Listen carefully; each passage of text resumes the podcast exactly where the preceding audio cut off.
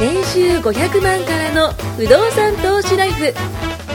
この番組は1年半で年収3000万を達成した副業投資アドバイザーの青木弘樹が不動産投資で何もしなくても月30万ゲットする方法についてお伝えしていきます。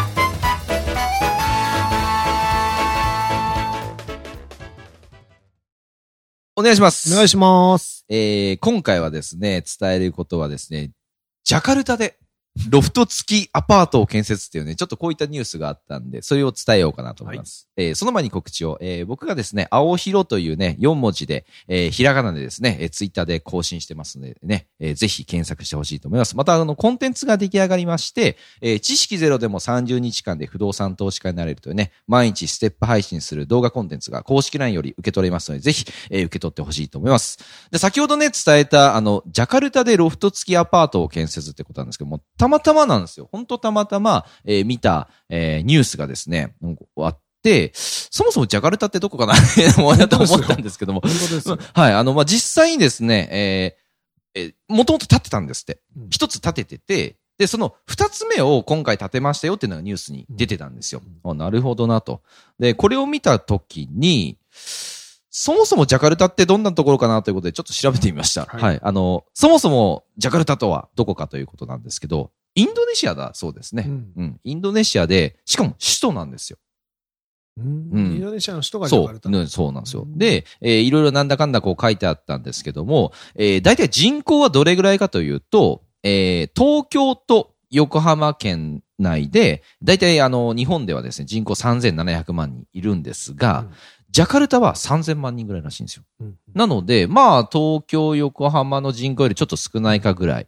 で、土地の広さは、えージャカルタが、えー東京の40%ぐらいらしいです。ちょっとちっちゃいってことですね。うんうん。なので、人口密度は東京に2倍だそうなんですよね。そう考えるとすげえ人が多いなという。そうですね。密集してますね。そうなんですよ。で、えっ、と、あ、ちなみにですね、ニューヨークも出てたんですけど、うんニューヨークはそれよりももっともっと下なんですって、その人口密度に関しては。うんそう。なので、えっ、と、世界で第2位らしいんですよ。人口密度が。うんそうそうそう。で、1位は実は東京らしいです。あ東京。そう。東京、横浜が3700万人、2番目がジャカルタの3000万人ということですね。でも、土地の広さは先ほども言った通り、東京の約40%なんで、うにゃんとこうね、人口密度のね、あの、グラフで言ったらこう上がっていくような感じですね。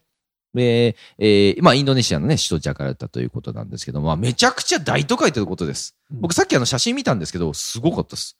なんかビル建ってて、普通にま、なんだろう、東京と比べると、まあまあ東京ぐらいあるなっていうくらい。うんそうそうそう、ジャカルタって。まあインドネシアでもね、そんな感じなんですね。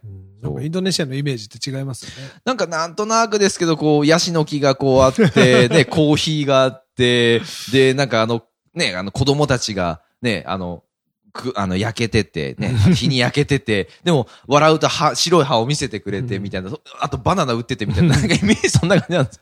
多分、本当に、日本だけが本当にここ数十年変わってないから、確かに、確かに。多分、その時のイメージ持って、う逆に僕らが遅れてるんでしょうね、めちゃくちゃね。ああ、そうでしょうね。あそこの国はこうみたいな。うんうんうん。中国とかもだってまだ自転車乗ってるみたいなね、イメージ。イメージあったり、そうそうそうそう。多分外国からしたら僕らまだちょんまげして刀さしてると思われてるんですよ。そこまで古いですね。でも本で当そうですね。もイメージってそうですね。外国のイメージって勝手なイメージ、そのい断片的なイメージであれしてますけど、難しいっすよね。ねそこら辺。なんか、中国の一番最初の僕のイメージは、ストリートファイターのチュンリーがいる、あの 面の、あのイメージだったんですよわ。かります。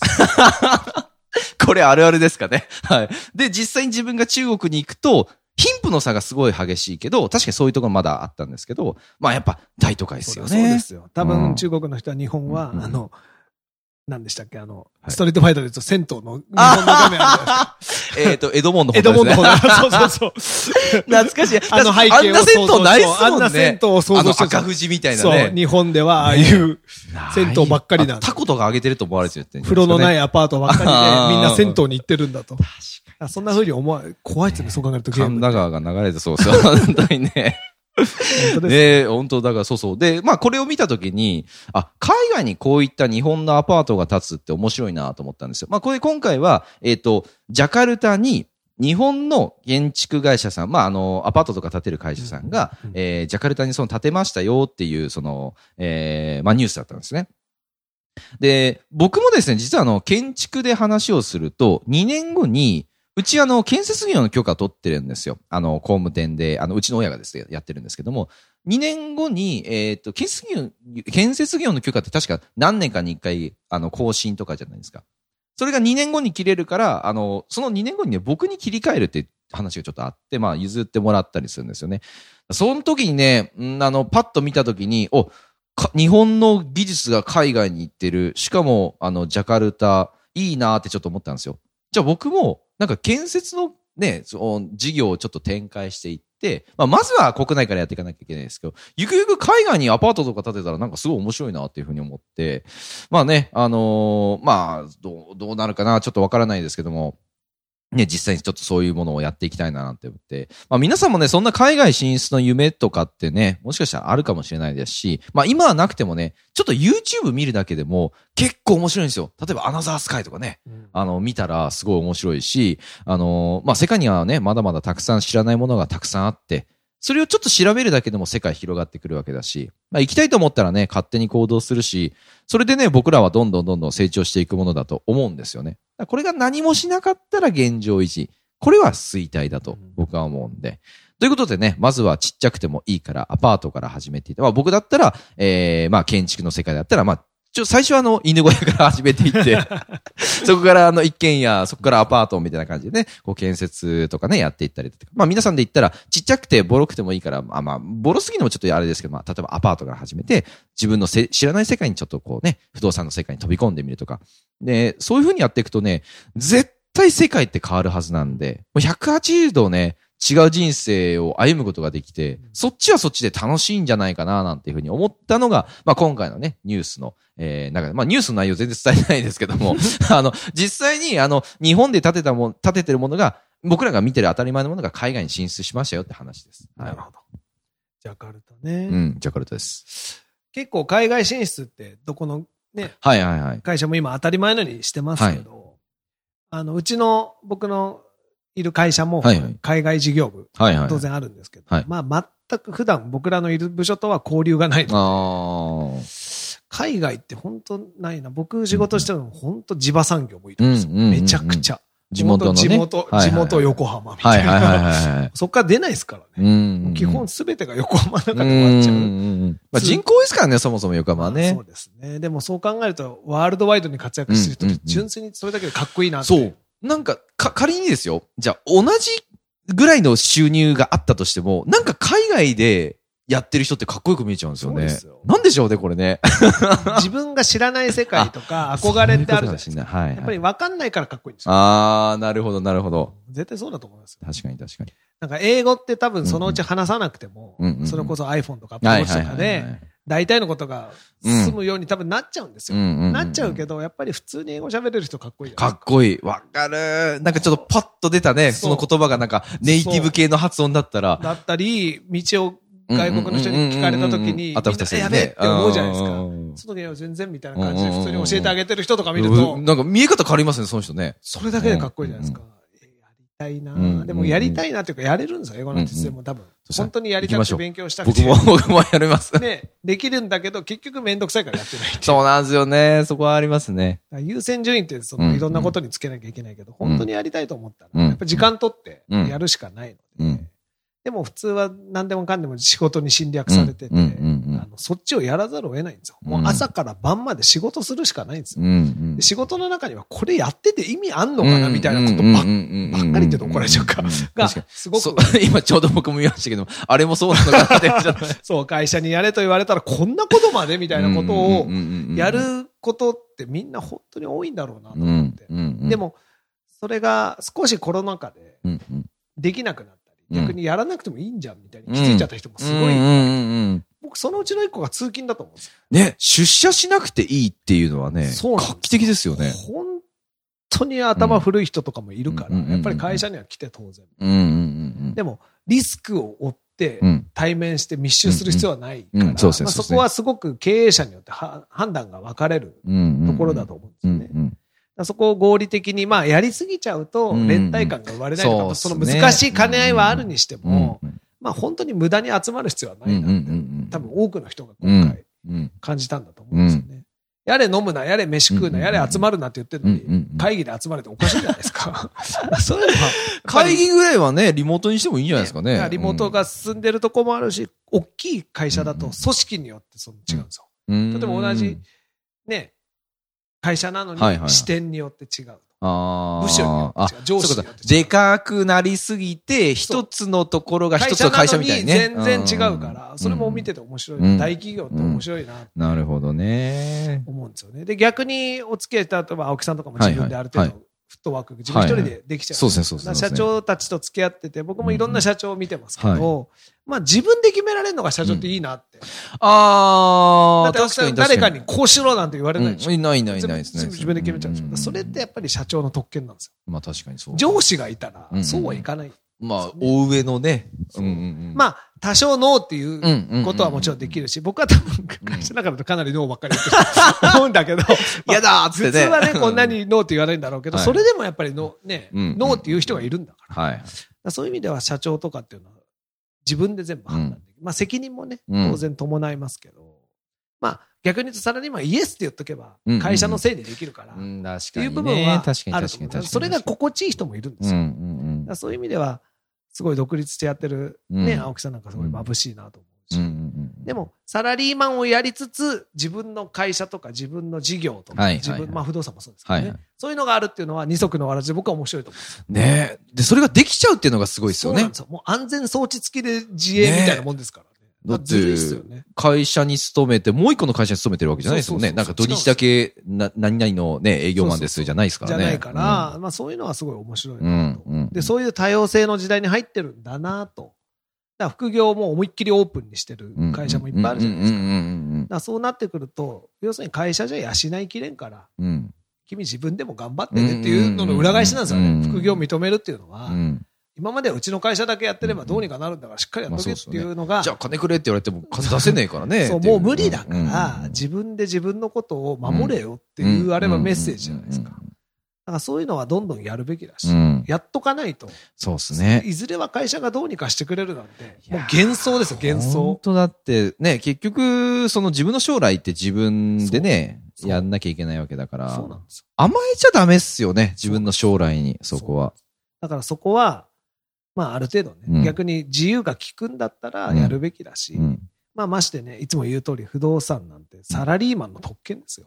本当融資というね。そうなんです。融資がまあ、あり余る、もう吐いて捨てるほどあって3000万だ、5000万だ、ポンって使える人は別よ。現金でやればいいんですけど、まあそんな人いないし、なかなか。ってなると、一般的なね、大多数の人を相手に話すのは、やっぱりお金借りてやるべきそうですね、そうですね。お金借りようと思うと、まあ社長よりサラリーマンが借りやすかったいやー、もうそれはもうそうっすよ。悩みますもん。本当に不動産で振り金だったら、一回 会社員やった方がいいんじゃないかってね。う人いますいや、本当そうっすよね。僕の知り合いでいます。で、3年、本当に仮面サラリーマン、きっちり大手で。本当そうなんです。自分でやってる仕事だと無理だなって自営でやってて。で、就職したんですよ。仮面浪人じゃないけど。いや、絶対そう仮面サラリーで、しかもちゃんとその子3年間勤め上げて、そこでガガガガガガっていう仕組んでピタッとやりました。予定通りっつってやました。だって、そっちの方が早いからですよね。で、あとは自分の今好きな仕事を、趣味じゃないけど。めっちゃいいじゃないですか。収入はすごい少なくなるけど、その分のカバーを不動産がしてくれるからって言って、いやー、すごい。でもそれって思っててもなかなか実行できない。まあ確かに確かに確かに。だから、いや、潔いなと思って、僕らもう23年目なのに、ずるずる、だらだら、のろのろ。まあ、ゾウさんの場合はもうね、こう、不動産というものをね、続けて、そうそうそう。あるから、まあ、でも、本当に何にもしなくていいんだったら、別に会社員である必要すらないんだけど。まあまあまあ、まあ、そこにあるネットワークとか仲間とか友達とか人脈とかっていうのもあるから、だから、難しいね、バランスでね。あの、すごく、多分お金と時間はできたけど、誰とも話しちゃいけないとか、一人ぼっちだったらちょっとつまんないじゃないですか。いや、つまんないですそれは絶対やめ、避けたいじゃないですか。お金あるけど友達ゼロみたいな。すげえさな寂しいから。それは絶対嫌だなと思ってね。でも、いろんな人がいるけど、やっぱり、さっさとやった方がいい。いや、そうっすね。結局ね、あの、労力ってまあ確かに買うときとかね、勉強するときとか必要ですけど、そんなん一定期間ですからね。そうですね。1ヶ月ガガガッとこうちょっと時間使ってやれば、あとめっちゃ楽じゃないですか。究極1ヶ月会社休んだって別に何もならないですからね。確かに確かに。別に。腹痛えって言いながらね、1ヶ月間。首にもならないし、言えば。うんうん、まあ今いろんな休む制度もできてるし、うんうんうん、でも顔色伺って使えないとか。ああ、それはあるかもしれない。今月数字も出てねえのに休んだらまじいな、みたいな。今この時期だと自分がね、忙しいからでもそれをやることによって確かに目つけられて出世できなくなるとか、こうなれなくなるとか、あっちに飛ばされちゃうとかが怖いからみんなやらないんですよ。怖くなくなったらやるから。そうっすよね。あの、やりますよ。実際どうです？変わります？その、たと、例えばですよ、さっき言ったように、えっ、ー、と、会社の目を考えて、うん、えー、勇気を使わないとか残業を頑張っている姿を見せるっていうのと、えー、会社の目なんか知らねえよと。俺のやりたいことやるんだ、みたいな感じで使ってまあ、営業会社だったら、二つあって、一、つはもう、飛ばすなり煮るなり好きにしろ。煮るなり焼くなり好きにしろって割り切ってやるパターンと、はいはい、休もうが何しようが数字出してんだから黙っとけと。で、どっちもやったことありますけど、はいはいはい、あの、数字すげえ叩き出してる時って休む暇がないんですよ。あ、まあまあまあまあね。あの、お金入ってくるし、でもそれを使う時間がないんですよ。で、休んでいいよって、そんなに売ってんだから休めよって言われるのに、やることいっぱいあって休めねえああ、そういうことか。社内外注システムを考えた時はこれだと思ったんですけど、ね、やっぱり数字ごと上げちゃうみたいな。あとやっといて帰るわ。はいはい、これはいいと思ったんですけど、またそれもね、常時がかかるとできなくなるんですよ。そのシステム、禁止みたいな号令が出たりするんですよ。謎だな謎ですね。それは謎ですね。でもそしたら、分かりましたって言ってまた素直に、自分で一生懸命やるか、もうやらないかどっちか。ああ、そこでね。それも自分で選べばいいんですけど。でも、思ったのは、あ、こんなに休んでも問題ねえんだ。っていうのは、休んでみて分かります。別に何も変わんないですよ。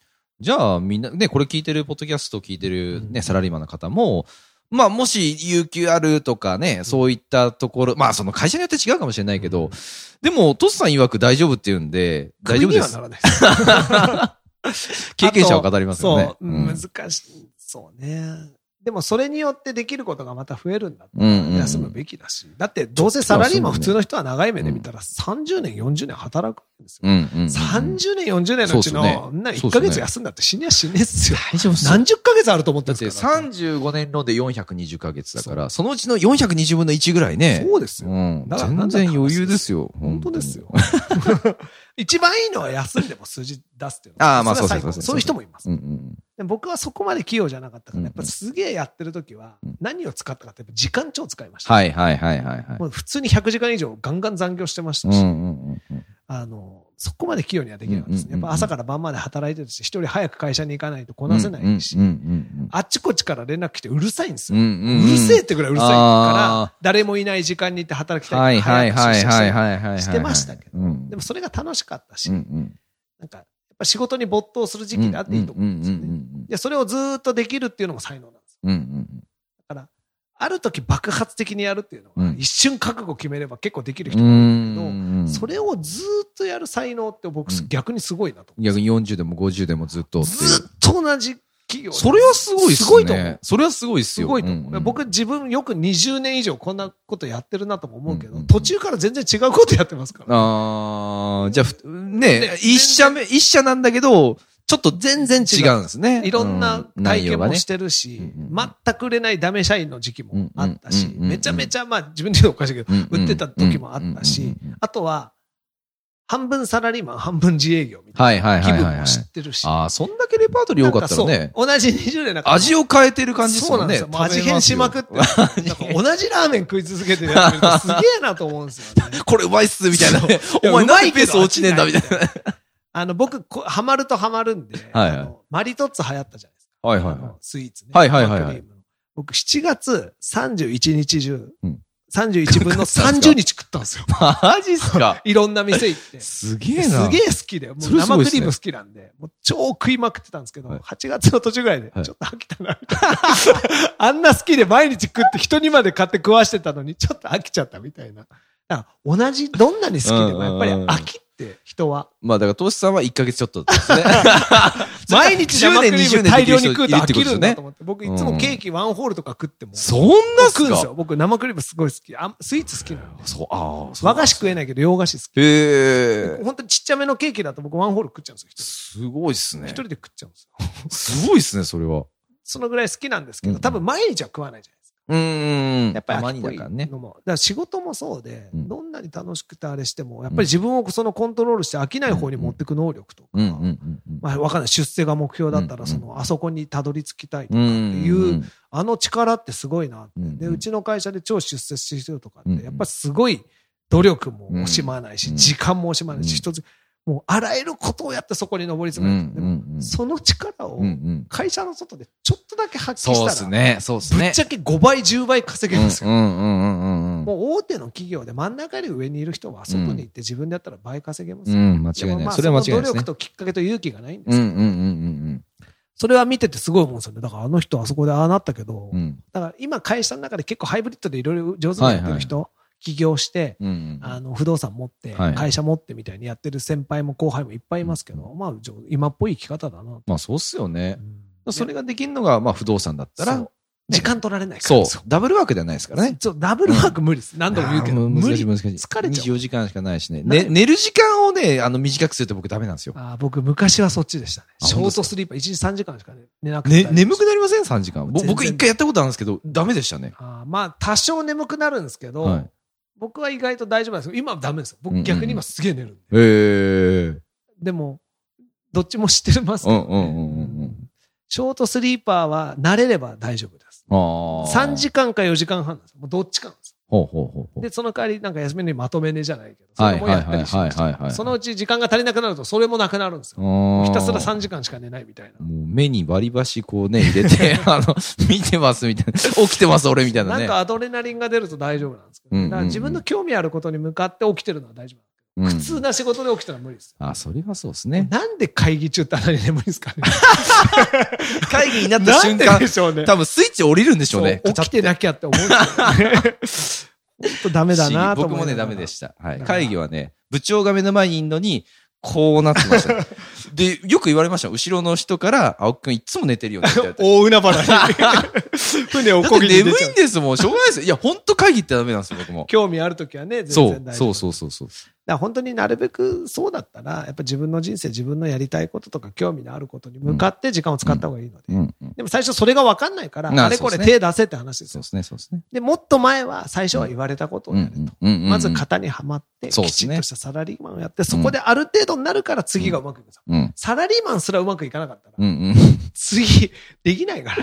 まずはね、目の前というか、まあ今の生活を満足させて、そこで、プラスアルファのね、時間を使っていただけたら、変わりますね。いろんな人と付き合ってね。うんうんうん。それは必要ですね。まあ、これからもみんなで頑張りましょう。まあ、そうですね、人が人を変えてくれるんでね、ぜひ次回も聞いてほしいと思います。ありがとうございます。ありがとうございます。今回も年収500万からの不動産投資ライフをお聞きいただきましてありがとうございました。番組紹介文にある LINE アットにご登録いただくと無料面談全国どこにいても学べる有料セミナー動画のプレゼント。そしてこのポッドキャストの収録に先着で無料でご参加できます。是非 LINE アットにご登録ください。